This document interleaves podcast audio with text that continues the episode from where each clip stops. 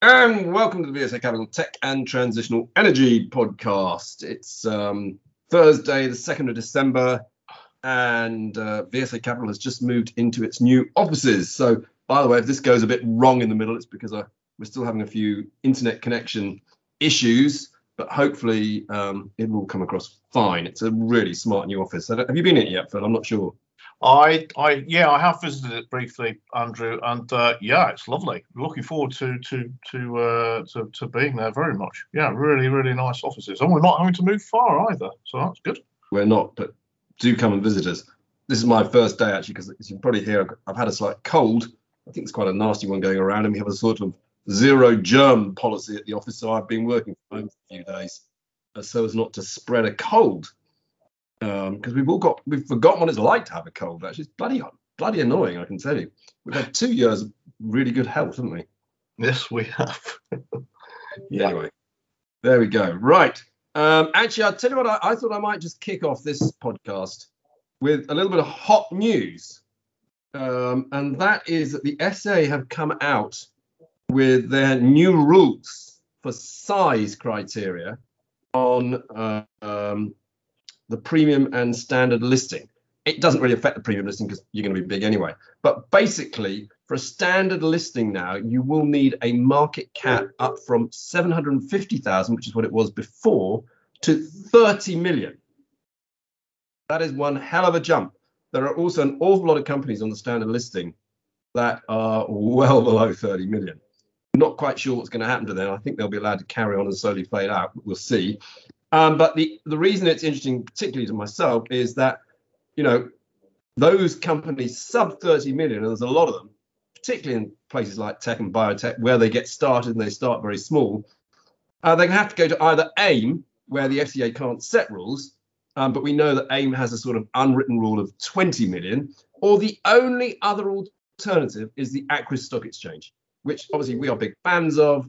We think it is the, the growth market of London. London needs a competitive exchange. Uh, and so in my view, these are these rules have literally just been published.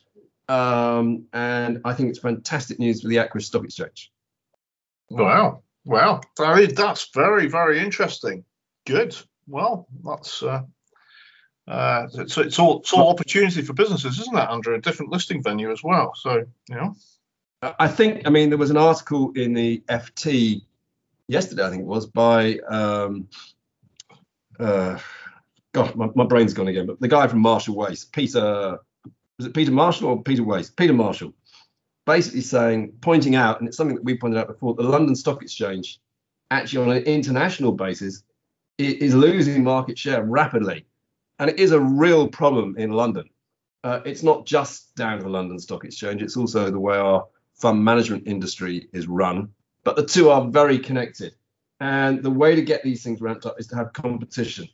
Uh, we really do need competition. The Aquis Stock Exchange is the obvious answer. Why the government in this post-Brexit era, and let's be honest, the government has pretty much ignored financial services during the whole Brexit tra- issue, et cetera, et cetera. And yet we're about ten percent of the entire revenue of this country. Um, it is absolutely disgraceful. But why they aren't out there saying, look, we need to do something. We need to stop this halt. We do need competition. We do need a second exchange. It's extraordinary. Um, it's another thing that gets me ranting and raving, Phil. Well, not not surprised, Andrew, but I don't know if you looked at the results from uh, A J Bell uh, that, that came out. I did, out. actually. Yeah, this morning. Yeah, look at the look at the growth of investors using the platform. You've just seen it. I sent you the announcement. You've seen it from uh, Aberdeen um, Fund Management Group looking to a to uh, I think acquiring Interactive Investor, which a lot of our listeners have probably got sips on that on that platform as well. So they, I, I just think the irony in all of this is, you know, just as you know the U K is going through a period of in, in, in increased investor interest um, in the markets and people saving more, you know, through through COVID, and yeah, and yet in terms of the the, the end opportunity, which is you know for quoted investments, is listed companies, There's, you know. Yeah, and look, the sectors that we look at, tech, technology, transitional energy, and of course brands, it's where people are wanting to put their money at the moment. But the point is that a lot of these companies, they start small and they grow into really big, successful companies. I mean, joking apart, I remember when I first got involved with ARM, you know, they were only valued at a couple of million pounds. Right now, you wouldn't be able to get that onto the London Stock Exchange. Isn't that incredible? And yet, look what it turned out to be. But Aquis is the answer. Yep.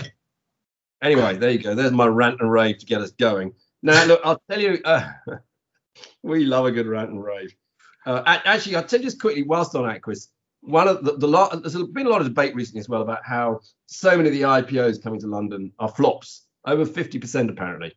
Um, which, you know, and it was companies like Deliveroo and that sort of thing, and Aston Martin. It's, you know, the big banks bring these things and just price them completely wrongly and get it wrong. At V S A, most of our I P Os are, are very successful. But on Aquis, our last I P O was at a company called Silverwood Brands. It was about three weeks ago, was it, Phil? We, we floated that? Yeah. Um, so about three weeks ago, we floated it at forty p. Looking at my screen right now, it's priced at seventy-seven point five p. So in three weeks, all the investors have basically doubled their money. Now, that's good broking for you. I can tell you the company's happy. The investors are happy. We're happy. Well, there we are, recipe for success, but it's all about giving everyone involved value, as you point out. Correct. Now, I'll tell you, uh, actually, well, let's do a little bit of transitional energy sort of thing. Uh-huh. I spotted today, I spotted today, you won't have seen this, I suspect, but you should, you should have a look at this.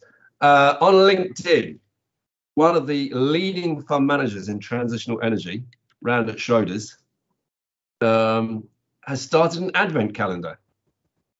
And every day he is actually going to um, open a window, so to speak, uh, which I think is rather interesting. Um, now, the, the, the manager of the Schroeder's Global Energy Transition Fund, which is, I think it's about three billion market cap now, um, actually is uh, my son, Alex Monk. He's a bright little laddie. Um, but it's very clever. So today's window that he's opened is all about the ability to turn um, carbon dioxide into plastics. Right, Andrew. That, that, that's made you go quiet, hasn't it? That, that, that, it has actually, because I studied physics. I think you did chemistry. So you tell me. I did do chem. Well. Well, it is. I did chemistry. My examiners weren't quite so convinced, but uh, there you go. But it's an incredible idea. If you think about it, you're making plastics basically from fossil fuels, which is carbon. Carbon dioxide is carbon. Um, so there clearly is quite a lot of sense to this. Now, if you read his article, he, he does go on and explain a lot of it. And the, the chemistry is still quite a long way off. Um, But it's, as a concept, really quite an interesting concept. And it does make you think about what else we could do with C O two, because at the end of the day, you can split it into carbon and oxygen. Yeah. It does quite cost quite a lot to do, cost quite a lot to do that sort of thing. Um, and, you know, being able to make some sort of plastic or some other product from it is really quite an interesting idea. But anyway, look, uh, he's a bright lad. Um, His performance is tremendous, luckily, because I'm an investor in this fund. Um, do look at his LinkedIn page and uh, follow his. I'm guessing he's going to do it for twenty-four days. twenty-four great ideas. Um, I, I guess he will. I hope he will. Uh, all I happen to know is going down to my our house in. Uh, I say my house, our house in Cornwall tonight um, for a long weekend of golf. But I assume before he goes and plays, he'll post something else up there. But do read it; it's very interesting. Well, I look forward look forward to following that. And he's he's yeah. in a he's in a busy sector. I don't know if you did you see the um, there was an I E A report about renewable energy. Um, no, it's just come out. I'm, I, go on. Yeah, I was just going to say no, no, and they they're reporting that there was two hundred ninety gigawatts of capacity, mostly wind turbines and solar panels, was installed during the last year. I thought that was quite. Quite astonishing, at a record level, and they're forecasting, and this is to two thousand twenty-six, which is only like, you know, four years ago, that all the energy adds, ninety-five percent of the new energy generation capacity is going to be renewables to uh, to two thousand twenty-six, and China's installing the most of it. So, you know, we've been talking about the investment going into the sector, but it's these sort of figures that that quantify, you know, the scale of what's happening. Yeah, look, it's it's going uh, ballistic now, and as most people know, I'm a believer in S W B, which is solar wind batteries, uh, and the predictions are that by twenty fifty, eighty percent of the world's energy will come from S W B. Um, which is incredible, really. But I, I believe in it. If you think about it, once you've installed your solar and installed your your wind farms and installed your energy storage capability, so long as it doesn't degrade, your marginal cost of energy is zero. Why on earth wouldn't you go down that route? Yeah. Oh, yeah. I see also today that uh, S S E, one of the most undervalued stocks in the market, uh, but that's my own personal opinion. Uh, I'm a little bit biased. I do own them in my S I P. Um, but I see they've reached financial close on the Dogger Bank now. Um, and the Dogger Bank is about the wind farm there. I think it's one of the largest in the world. It's incredible. And a great achievement for S S E. Yeah. Well, they're, yeah, I mean, they, they're, they're committing so much um, so much investment into space. I mean, you talked about that previously with the size of their capital expenditure budgets. I don't know, Andrew, did you also see the um, auction? There was an announcement on the capacity mar- market auctions in the U K. So this is whereby um, some mechanism, it's a U K sort of government mechanism to ensure that you get consistent electricity supply. Um, and we've talked a lot about that as, you know, renewables come into the mix in increasing levels. And that, that auction um, is to supply capacity in twenty-five, twenty twenty-five and two thousand twenty-six. And it's for a total of uh, fifty gigawatts of capacity. Um, and they were saying that uh, you know, gas is still a large component of that, so thirty-six gigawatts. But that the, what was eye-catching for my mind was that the battery level of battery storage registered was eight gigawatts, um, and which was up, you know, was up quite significantly on previous auctions that they've held. So again, you know, just a reflection of investment in this sector. I mean, that is a lot of energy storage. Oh, and I think, look, you know, everybody knows that we we like vanadium energy storage. We think because it doesn't degrade, basically. Um, but the issue is with lithium, number one, it does degrade. And I can tell you, some of the lithium energy storage products out there are starting to get to end of year, end of life after five or six years. And the reason I said I actually know, because I speak to a big energy trader, a well-known name, should we say. Their main business is in oil. Most people know I'm very close to them. But they have privately spoken to me and said, we're giving up on lithium because it just doesn't work for us anymore. Uh, and because of that, they're actually giving up basically on, on putting in energy storage. Um, and I also saw, uh, I think it was on Friday last week, actually, that the California Energy Commission actually did put out a load of vanadium flow battery orders, but they didn't say who they'd given them to. And no one's put their hand up yet to say, yes, we've actually signed it. Uh, which is rather strange, but I suspect our client, Invincia Energy Systems, was part of that order, but they just probably haven't, they don't like to announce anything until it's one hundred percent certain. Um, but going back to lithium, not only does it not really work because it degrades, but there just isn't enough lithium around for it all to go into energy storage. It's needed in the cars. Yeah. Um, so there's going to be a, lith- a, a, a, a lithium crunch, but just not enough to do it all. Yeah, anyway. I was, it's not been. I mean, it's not been recognised yet. Did you? I mean, cause on that note, um, Nissan uh, announced that they were investing thirteen billion, you know, as a corporate into vehicle electrification over a five-year period. And obviously, you know, the Sunderland, it benefits the Sunderland plant, but they said on on their E V sales targets, I thought they, it was interesting. They said that um, seventy-five percent of E V sales, seventy-five percent, they're targeting at Europe. And then fifty-five, you know, and then something like fifty percent in Japan. But but it was interesting that it's Europe that they're looking at for focus. And, you know, you are right. It's the demand that's going to come from the car market that's going to cause a problem for the utility market. Yeah, definitely. Yeah. So that was quite something. Did you see that? Uh, I just caught on Bloomberg about Johnson Matthey. And then, no, tell me more. Aha. Right, there we go. You might miss this one, um, that uh, we've talked about their battery um, technology unit. Um, yep. and E L O N. Yep. That's that's the one, um, and that they're you know they're moving away from that battery technology development. But uh, this was out on Bloomberg, and they're saying that um, they're citing a source called uh, Mint, I think, in India, and the the rumor is that uh, Tata Chemicals might be looking to acquire those assets, um, and the unit could fetch five hundred million to seven hundred million um, dollars. So uh, I thought that was. Uh, There you go. That's interesting. That's a good price. And actually, I think they they um, probably deserve it, if you see what I mean. Um, I think that um, what I don't know is whether Johnson Matthey is, uh, it is going to lose its place in the F T S E one hundred, isn't it? Sadly. So it's it's too late to save it from that fate, as is Dark Trace. And actually, the ones that are going up are, I think, Electro Components and Decra. Ah, uh, okay. Uh-huh. There you go.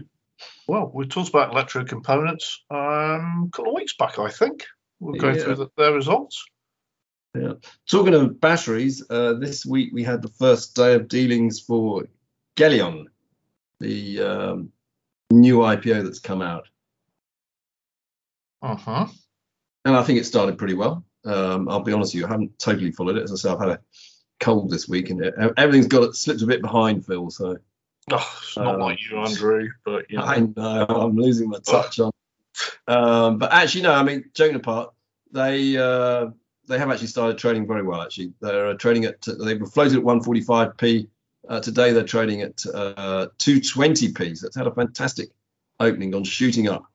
Um, but they are a zinc bromide uh, company. Uh, I'm sure we will be talking more about that in the future um, as things develop. It's another company that's on our list of companies to see, probably, Phil. Well, they probably won't so. want to see us. Well, it'd be, well, it'd be nice if they do, but um, it's, well, uh, I have to say, the more the merrier. It's good for investors to have a choice of technology companies, and uh, yeah, always good to see these things getting supported. Now, also, um, don't know if you saw it, whilst on transitional energy, Um, but A F C announced a, they were designed into, uh, try and get this correct, um, uh, a Norwegian ship. I've, I've said that all wrong really, haven't I? But using green ammonia. It was one of those announcements. It was a Norwegian bulk cargo ship. They, they, they're getting designed in. I mean, that's slightly different actually from selling a product. Um, green ammonia. Do you know about green ammonia? I know that the shipping industry is looking seriously at ammonia uh, for powering for powering fuel cells. That's, yeah, there's quite a bit happening in that area. Um, uh, the ammonia process. Oh my God! I'm sure listeners will know a lot more than I do about this and the production of producing ammonia. But all I do know is that, that Andrew, the shipping industry is quite is looking at this area quite seriously, I think. Yeah, terms of an I think we're a little way off though before you're going to get any revenue out of it. That's the one problem. Mm-hmm. uh, and I, I think, as most people know, I have the issue I have with the A F C is the market cap.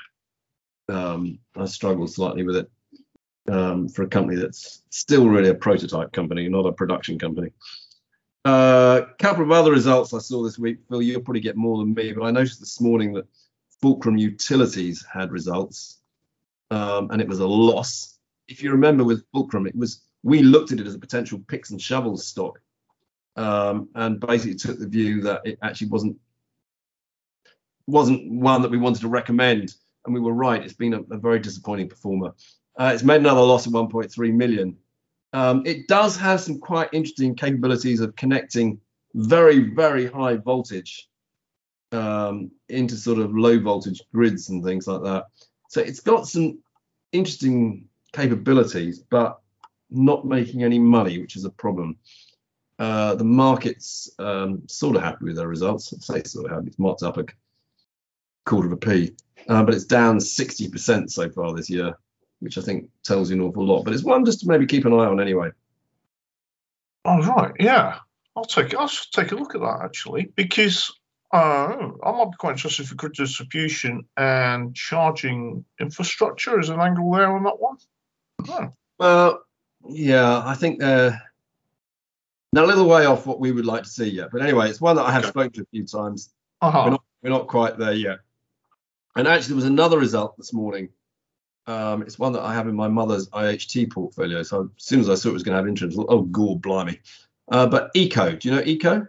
No, I don't. No, go on. Okay. It, it's into, um, it's got U S secure payments activity and that sort of stuff. And it's a payments sort of company, I think. Yeah. Um, I run the I H T portfolio, by the way, on quantum uh, analysis rather than actual um, analysis of the companies. Um, but actually, uh, it looked pretty good, um, or much better. The results are in line. They were down about six percent, but you know they were still profitable, which is the key in my view. But the outlook was pretty promising. They've got quite a lot of cost savings coming through, uh, and they said that they do expect double-digit revenue and profit growth uh, in full year twenty-three, subject to no new COVID developments. That's a dangerous thing to say, isn't it? COVID's gone forever. Um, anyway, that was one small result. Uh, you had any results you spotted that you wanted to mention? G B Group. Ah, G B Group, yes. Yeah, interims. Ticker is G B G. Uh, this was interims to September. Um, and G B Group, uh, they are very, very well known for their software, which is used to verify people's identity um, and their location, uh, which is particularly important if you're registering customers, individual customers for any sort of business, but particularly for e-commerce, you know, e-commerce um, businesses, uh, but they also have uh, a fraud, anti-fraud software as well. So they can verify hundreds of millions of individual individuals' identities and location. Um, so they had said at their interims um, that their revenues were up, and this company is acquisitive as well. Uh, interim revenue was up five percent to one hundred nine million, but you know there's various things within that sort of acquisitions, disposals, et cetera. But the organic growth that they'd seen was was up twelve, just over twelve percent. Um, and uh, what I thought was quite interesting was what they're saying about some of the yeah the drivers. So the organic, organic revenue is up twelve percent, but their profits uh, before tax were down about three, um, and they have been, they are going through a bit of an investment phase. So they've just announced an acquisition, but they're also um, investing more in their sort of operations at the moment, um, and they they flagged that as well. So um, they've had, just during the kind of you know, post lockdown COVID periods, um, they, they've benefited from e-commerce, you know, the growth of e-commerce, also crypto, they're saying. And I guess, with, you know, crypto is a classic for, you know, individuals' identifications, and then you've got things like money laundering. There's some good, there's some good long-term organic drivers for this business. Um, but there is a, a sense of here, we've been saying, the management is saying sort of a return to more normal conditions um, for it, but also they are investing, which is probably why the share price is, I was looking at the share price has been a little bit uh, a little bit weaker, but it's a good good good quality business with good um, you know good strong underlying operating, you know, good margins. Yeah, it's actually down twenty percent this year. I, mm-hmm. I, again, I know that because funny enough, that one's in my mother's AIM I H T portfolio as well. Uh, so I'm glad you told me what they do. Uh, I missed it completely. Well, there, there, there, there we are. So, uh, yeah, spotted that. There was uh, Nanoco, we talked about a little bit before. Oh, yeah. Quantum yeah, dots. Yeah, that's uh, Nanoco. Ticker is N A N O. Um, lots more G B Group. There's a sixty-nine million market cap. Uh, and they develop what are called nanomaterials, specifically quantum dots.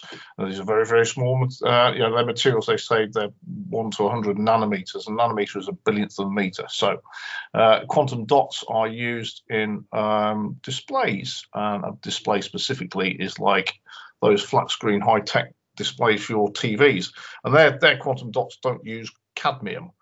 Um, in, uh, in in visual displays, but the company has been in litigation with Samsung, who is one of the largest global uh, display uh, manufacturers. So they just issued an, an, an A G M statement and said that uh, the board is very pleased with the progress of the court process and the I P R process to date. So they're looking forward to conclusion on that in May of next year, because I'm sure that's, you know, that whole case has held held back the company.